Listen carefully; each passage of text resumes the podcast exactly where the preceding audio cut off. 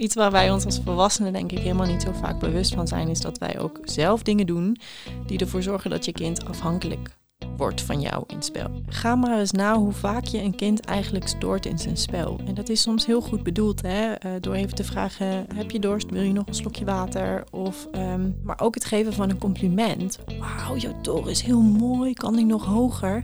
Daarmee haal je je kind eigenlijk uit het spel. Welkom bij de Opvoedkast. De podcast over alles wat je als ouder van jonge kinderen wil weten. Want tijdens de opvoeding van die kleine loop je tegen van alles aan. En dan is het fijn om af en toe een pedagogische hulplijn te hebben. Hallo iedereen, fijn dat jullie weer luisteren. En hi Janine. Hoi. Fijn dat wij hier weer zitten. Ja, ik heb er zin in. We hebben het in de vorige podcast gehad over samenspelen. En vandaag gaan we het hebben over alleen spelen. Ja. En um, jij hebt toen al gezegd uh, in de andere aflevering dat alleen en zelfstandig spelen heel erg belangrijk is. Klopt. En dat kinderen, uh, zelfs als ze geleerd hebben om samen te spelen, toch nog altijd de behoefte houden om ook alleen te spelen. Ja, die behoefte gaat niet weg. Je noemde toen ook al dat alleen spelen ook echt belangrijk is voor de ontwikkeling. Ja. Dus daar duiken we vandaag dieper in. Ja, leuk. Dagje spelen is eigenlijk voor kinderen niet alleen maar spelen. En die zijn zich natuurlijk volop aan het ontwikkelen. Is, is zo'n dag waarvan wij als volwassenen dus zeggen spelen, is dat voor kinderen niet gewoon eigenlijk heel hard werken? Ja, het is heel hard werken voor een kind. En daar staan we denk ik niet genoeg uh, bij stil. En uh, waarom is dat nou? Nou, spel is eigenlijk om twee redenen heel erg uniek. Spel is namelijk het enige wat je verliest naarmate je ouder wordt. Natuurlijk speel je wel eens een spelletje, speel je met je kinderen of met je neefjes en nichtjes of met je buurkindjes. Ga je af en toe van een glijbaan af ergens. Tuurlijk, maar je zal niet zo snel meer uit jezelf gaan spelen. Dus nee, dat maakt het bouwen, uniek. dat uh, Nee. zit er niet meer in. Nee, nou ja, sommige mensen zullen het wel doen, maar het komt niet of nauwelijks Ja, eigenlijk ik heb een voor. vriend die eh, met Lego eh, werkt. Ja, nou, dat, dat is wel een vorm van, Ja. eh, van spel. Maar voordat we het er ver af, dwalen. Nee, dus dat maakt spel eh, uniek. Het verdwijnt. Het verdwijnt. En een andere reden waarom spel zo uniek is, is omdat dat de omgeving is waar een kind eigenlijk alles leert. Eh, hij doet ervaringen op, hij gaat eh, op ontdekkingstocht in spel, hij vindt een manier om daar zijn ervaringen in te verwerken. En op die manier legt spel de basis voor verschillende vaardigheden. En dan heb ik het echt over vaardigheden als schrijven, eh, lezen, rekenen, taal. Ja, de basis daarvan begint al tijdens het hele jonge spel, noem ik het maar even. Ja. Ja, dus de vaardigheden die, die, die een kind opdoet in het spel zijn dus ook nodig om later in staat te kunnen zijn om te leren lezen of om Ja. te leren schrijven. En daarom is spel eigenlijk nou ja, ontwikkeling ten top. En zien we dat misschien niet altijd zo en zeggen we, joh, spel is leuk, maar spel is ook heel belangrijk. En ja, dus ook heel hard werken voor een kind. Ja, Ja, ik benoemde het net al even heel vluchtig, maar spel is naast dat het ook echt bijdraagt aan de ontwikkeling, ook een manier voor een kind om te ontspannen, om even te ontprikkelen.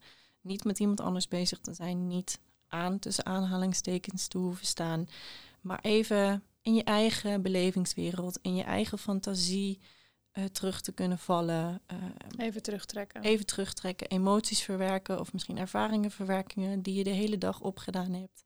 Dat kan je verwerken in, in spel. Ehm, en tot slot is spel ook nog eens heel belangrijk voor het oplossend vermogen van een kind. Ook in spel komen ze tegenslagen tegen, zit het soms niet mee. En in spel kunnen ze oefenen, hoe kan ik dit nou oplossen? Dus daar biedt spel ook echt wel mogelijkheden voor. Ja. Nou, alleen spelen is dus gewoon echt heel belangrijk voor Heel de ontwikkeling. Dat is wel duidelijk.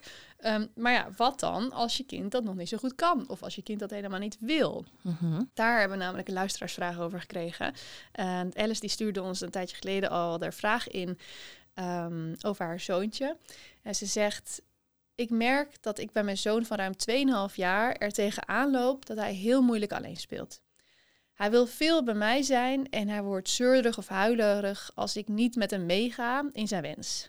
Nee lijkt ook geen antwoord voor hem, ook al blijf ik daar consequent in. Ehm, en ik probeer hem zoveel mogelijk te laten helpen met de was, schoonmaak, etc. Maar ik vind het ook belangrijk dat hij alleen leert spelen en ook zonder mij iets kan. Ja, een hele herkenbare vraag. Ja, Mijn zoontje is- lastig eh, wel. Ja, ook een hele lastige vraag. Nou, mijn, mijn zoontje is zelf ook bijna twee. En ik merk het ook. Hij heeft ook echt niet altijd zin uh, om alleen te spelen. Het lukt hem ook niet altijd. Dus uh, ook als ouder herken ik deze situatie heel goed. En wat ik daarin eigenlijk misschien ook wel mezelf moet meegeven, maar ook aan Alice wil meegeven. Um, ja, wat, waar komt dat vandaan? Wat zit er, wat zit erachter? Ja, ook wel iets waar we het al eerder over gehad hebben. Dat het eigenlijk in dit soort situaties heel belangrijk is om eerst te achterhalen waar bepaald gedrag vandaan komt. Waardoor lukt het niet? Wat, wat maakt, wat dat, maakt dat nou dat het niet lukt? Ja.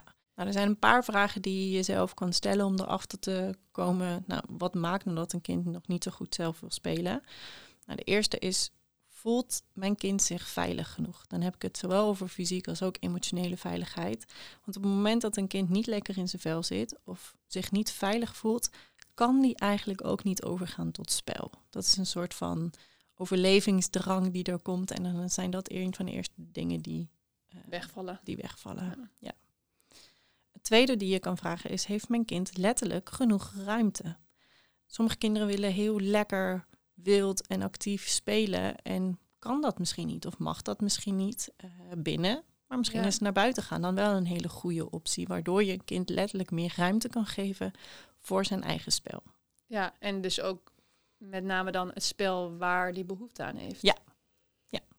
Nou, en het kan ook wel sowieso een tip zijn. Als je merkt dat het kind binnen even niet zelf tot spel komt, ga lekker naar buiten. Vaak is het voor kinderen ook wel makkelijker om buiten tot spel te komen. Ja. Iets anders wat je jezelf kan afvragen is: heeft mijn kind voldoende uitdagend speelmateriaal dat ook passend is bij zijn ontwikkeling en zijn interesse?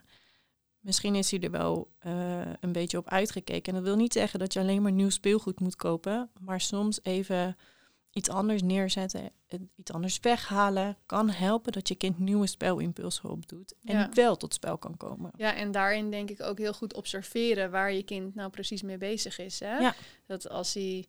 Um, nou, misschien heeft hij al weken niet meer uh, met de auto's gespeeld. Joh, haal die auto's dan even weg en leg ja, de kleurpotloden neer. Ja, of als hij met de Duplo niet aan het bouwen is, maar de Duplo in een zak in en uit doet.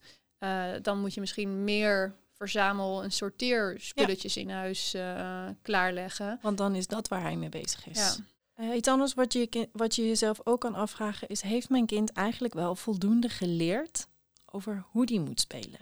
En dat, dat klinkt een beetje gek, want nou, een kind leert dat toch uh, gaandeweg. Maar soms verwachten we te veel van een kind. Is misschien of zijn concentratieboog nog niet groot genoeg, maar soms weet een kind ook niet zo goed wat hij met speelgoed kan. Ja, is dat dan iets wat je als ouder moet oefenen, die concentratie opbouwen of laten zien wat je dus met bepaald speelgoed kan? Hoe kun je daar als ouder in stimuleren? Ja, je kan je kind wel helpen bij het leren ontdekken van speelgoed en wat ermee kan. En dat doe je inderdaad door eerst samen te spelen uh, wat niet wil zeggen dat jij alleen maar de leiding moet nemen. Probeer het juist zoveel mogelijk bij je kind neer te leggen.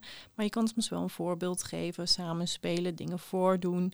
En op het moment dat je ziet dat het kind het gaat overnemen, dus dat het kind begrijpt wat er gebeurt, kun je zelf ook een stapje terug doen. En in eerste instantie is het nog geen letterlijke stap, dus je blijft er wel bij zitten. Maar de interactie neemt wat, wat ja, af. je bemoeit je er niet meer mee. Ja. Niet zoveel. Ja, en op het moment dat dat heel goed gaat, kun je ook letterlijk afstand gaan nemen. En dan is het ook goed om te zeggen, ik zie dat je lekker uh, aan het bouwen bent. Ik ga even de vaatwasser uitruimen. En dat je dus daarna weer terugkomt. En dat je ook daarna weer terugkomt. Ja. ja. Iets waar wij ons als volwassenen denk ik helemaal niet zo vaak bewust van zijn, is dat wij ook zelf dingen doen die ervoor zorgen dat je kind afhankelijk wordt van jou in het spel. Zoals wat? Nou, dat zit hem in hele kleine dingen. Ga maar eens na hoe vaak je een kind eigenlijk stoort in zijn spel. En dat is soms heel goed bedoeld, hè? Uh, door even te vragen: heb je dorst? Wil je nog een slokje water? Of um, heb je zin in iets lekkers? Ik leg hier een crackertje neer. Of um, je sokken zijn uit, het wordt een beetje koud, trek je sokken aan. Um, maar ook het geven van een compliment. Wauw, jouw toren is heel mooi, kan die nog hoger? Daarmee haal je je kind eigenlijk uit het spel. En ja, je, je breekt die concentratie. Ja, en dat creëert een afhankelijkheidspositie. Dus daarin leert je kind eigenlijk, oh, ik, ik, ik had toch nog extra input nodig van buitenaf. Dus ik, ik kan het niet zelf. Nee. nee, en we noemden eerder ook al dat bijvoorbeeld het geven van zijn compliment kan ook op een andere manier, zonder echt in te breken, door bijvoorbeeld even een blik of een glimlach. Ja. Ja, dus dat kun je zeker als een kind echt lekker zelf aan het spelen is. Je zal ongetwijfeld zien dat hij af en toe even oogcontact wil maken. Dat is prima. Glimlach even, knik even. Dat is soms al genoeg voor een kind om, om verder te kunnen spelen. Ja. En, wat drinken kan ook op een later moment. Zeker, ja. En daarin kun je natuurlijk ook op het moment dat je kind een hele tijd zelf gespeeld heeft en hij komt dan naar je toe, kun je zeggen, joh, wat was jij lekker aan het spelen? Natuurlijk is dat compliment. Uh, kun ja, je dat wel je hem dan wel pakt. Ja. Oké, een hoop vragen die je jezelf kan stellen en dingen die je kunt observeren bij je kind. Zijn er nog meer praktische tips die je hebt voor Alice? Ja, ehm, zeker weten. Want wat ook goed is om te doen, is om bijvoorbeeld te zorgen dat je kind een vaste speelplek heeft. Dus dat je kind ook leert, ik mag altijd onder de trap, uh, naast de bank, welke plek dan ook. Dat is mijn plek waar ik altijd mag spelen. Want op het moment dat dat duidelijk is, wordt het ook makkelijker voor een kind om uh, op die plek weer opnieuw tot spel te komen. Um, om die, associatie terug te is vinden. Waar ja. Ja. Uh, bij Company maken we op de groepen gebruik van ja, vaste hoekjes. Mm -hmm. waarbij dan, waar dan allemaal speelgoed ligt. En dat is eigenlijk ook iets waarvan we zeggen probeer dat ook thuis te doen. En, en ja, daarmee stimuleer je het spel van je kind. Maar dan gaat het dus niet om één vast plekje. Dat, dat zijn meerdere plekjes. Ja, en daarin kun je wel de lijn in speelthema uh, doortrekken. Dus inderdaad, het hoeft niet alleen maar op één plek te zijn. Uh, je kan ook zeggen, ik vind het oké dat mijn kind op meerdere plekken in de ruimte speelt. Als het maar wel iedere keer dezelfde plekken zijn. Ja, dus dat hij ook weet, oké, op de bank liggen altijd uh, de poppen of spulletjes waarmee je kan verzorgen en fantasiespel kan, kan, kan hebben. Um, in de kast kan ik altijd de boekjes vinden om even een boekje te lezen. Uh, mijn knuffels, die liggen aan de andere hoek van de kamer. Dus dat een kind weet, waar kan ik wat voor soort speelgoed vinden. Ja, dan is het ook wel belangrijk om die spelfuncties altijd hetzelfde te houden. Hè? Dus dingen om mee te bouwen liggen altijd onder de trap. Of de auto's liggen altijd bij de achterdeur, ik zeg maar wat. Ja. Ik kan me ook nog herinneren namelijk dat toen ik bij Company begon op de groepen te werken, dat dit mij uitgelegd werd. Ehm, ja, hoe dat werkt dus met, met hoekjes en functies en ja, speelhoekjes. En dat er toen werd gezegd, ja, je moet je ook voorstellen als dat jij in een supermarkt loopt en dat de supermarkt dan ineens zijn hele indeling heeft veranderd. En dat jij niet meer weet waar je de crackers kan vinden of waar je de yoghurt uh, moet pakken. En dat dat voor kinderen eigenlijk ook zo werkt. En dat ze veel beter tot spel komen wanneer ze weten waar ze wat moeten zoeken. Ja, ja dus hou de, de indeling van uh, de supermarkt of je woonkamer in ieder geval qua thema hetzelfde voor je kind. En het speelgoed wat er dan ligt, dat kun je wel veranderen. Ja, dus je, het hoeft niet altijd alleen maar de Duplo te zijn, maar het mogen ook uh, de blokken zijn of uh, Kapla of nou ja, ja. Wat, wat met bouwen te maken heeft. Oké, nog meer tips voor Alice? Uh, nou ja, we hadden het al over die verschillende type hoeken. Kijk ook dat daar voldoende uitdagend materiaal ligt. Dus iets wat je kind leuk vindt, maar ook wat hem echt uitdaagt in spelontwikkeling. Je noemde net het voorbeeld van het sorteren. Nou, zorg dan als dat bij de ontwikkelingsbehoeften van je kind past, dat je meer spullen klaarlegt waarmee je kind ook kan sorteren. En als je het dan hebt over het neerleggen van, van speelgoed, probeer ook dat voor te bereiden. Dus probeer ook zo'n speelplek aantrekkelijk te maken voor je kind. Je kan natuurlijk de bak met blokken ergens neerleggen en denken, ja, mijn kind weet dat daar de blokken zijn en dat komt wel goed, maar dat nodigt een kind eigenlijk niet uit. Een heel praktisch voorbeeld wat ik daarbij uh, bij heb is bijvoorbeeld um, een puzzel. Op het moment dat je een puzzel compleet op tafel neerlegt, die is helemaal af, hoeft een kind niks meer te doen. Leg je hem leeg op tafel, dus alle stukjes eruit, dan kan het voor een kind een te hoge drempel zijn om überhaupt te gaan starten met die puzzel. Maar leg je de helft van de puzzelstukjes erin en de andere helft niet, dan wordt je kind uitgedaagd om die puzzel af te gaan maken. Dit ga ik eens even oplossen, denkt je kind. Ja, ja dus je moet het aantrekkelijk maken. Ja, en dat is wat wij uh, ook op de groepen noemen voorbereide ruimte. Dus zet je, voor, je ruimte klaar. Zorg dat er verschillende plekken zijn waar je kind kan spelen. Dat hij weet welk materiaal kan ik waar vinden. En maak het uitdagend. Oké. Wat hebben we nog meer van praktische tips om je kind te stimuleren om alleen te spelen? Ja, kies ook bewuste momenten. Dus creëer bewuste momenten voor je kind om zelfstandig te spelen. Baken dat ook af en wees daar ook heel duidelijk in. ik kan ook eh, in de vraag van Alice horen dat ze dat eigenlijk ook al wel doet. Dus zeggen, oké, we, hebben, eh, we hebben nu samen een boekje gelezen. Nu mag jij zelf spelen. En dan kunnen we daarna nog wel iets samen doen. Maar zorg ook dat het voor een kind duidelijk is. Wat wordt er van me verwacht? Hoe lang moet ik, uh, hoe lang moet ik zelf spelen? En wissel die momenten ook af.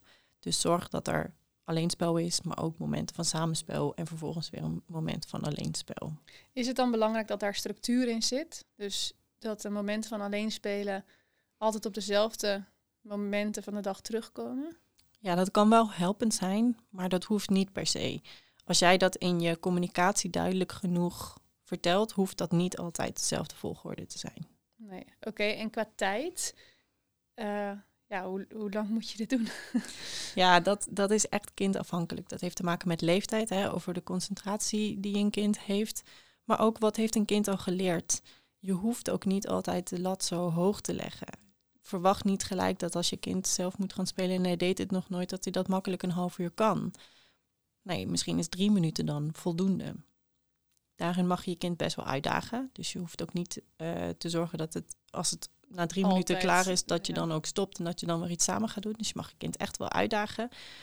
Maar het gaat uiteindelijk wel om het opdoen van die succeservaringen. Dus stel je kind kan drie minuten alleen spelen. Ga dan niet verwachten van je kind dat het tien minuten is. Maar ga op vier minuten, misschien vijf minuten zitten. Want die succeservaring dat het gelukt heeft, zorgt dat ehm, de vaardigheid om zelfstandig te kunnen spelen groeit. Stel nou dat je kind toch altijd om je aandacht blijft vragen.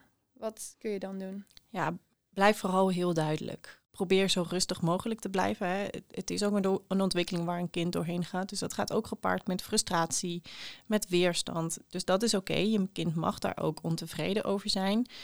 Maar benoem wat je ziet en zegt, uh, zeg ook wat hij wel kan doen. Dus laat zien, benoem, daar liggen de boeken, daar liggen de poppen.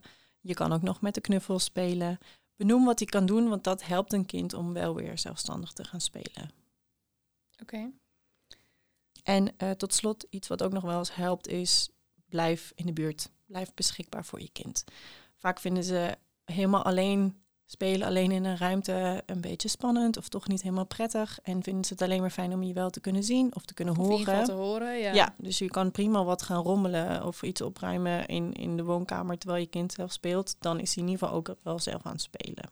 En uh, stel nou dat het nu uh, toch nog steeds allemaal niet lukt. Nou, ik weet ook wel van mensen dat ze bijvoorbeeld een kookwekker zetten -huh. uh, voor vijf minuten om dus dat die tijd voor het zelfstandig spelen af te bakenen. En dat kinderen dan in plaats van lekker te gaan spelen, vijf minuten naar de kookwekker gaan kijken, is dat dan erg? Uh, nee, dat is niet erg. Um, dat is uiteindelijk ook wat je kind ook zelf kiest. Maar het gaat. Want aan de ene kant zou je dus zeggen, ja, ze zijn alleen, ze houden zichzelf bezig, maar ze zijn niet lekker aan het spelen. Nee. Nee, je zou bijna kunnen zeggen dat een kind zich misschien wel verveelt. Ja. Nou, en verveling is eigenlijk helemaal niet slecht ik kan mezelf ook nog wel die momenten herinneren dat ik mezelf verveelde. Dat vond ik niet per se leuk als kind. Maar, maar ik bedacht wel de, de meest gekke dingen. Misschien um, ging ik wel een toren bouwen met de auto's en maakte ik, daar een hoge stapel van. Ja, je, wordt, je wordt daar creatief van. Dus verveling zorgt ook voor vindingrijkheid, uh, voor meer, meer zelfstandigheid, uh, nieuwe impulsen. Dus joh, je kind mag zich ook best wel eens vervelen. Is er nog iets wat je Alice wil meegeven? Ja, tot slot eigenlijk nog, uh, nog één ding. Um, wees niet te streng voor jezelf, maar ook niet voor je kind. Dus forceer het ook niet hoe lang je kind alleen moet spelen. Kijk echt naar hoe lang kan hij het nu en hoe kan ik dat een beetje oprekken. En geef jezelf ook een beetje speling. Lukt het een dagje niet, probeer het morgen gewoon weer opnieuw. Nou, dat is denk ik een hele belangrijke. Dat we ook voor onszelf als ouder gewoon een beetje lief moeten zijn ja. natuurlijk. Alice, dankjewel voor je vraag. Janine, dankjewel voor alle uitleg en tips. En uh, als je zelf een luisteraarsvraag hebt, dan uh, horen we dat graag. En dan mag je die mailen naar podcast.company.nl. Tot, Tot, de volgende, volgende keer. keer.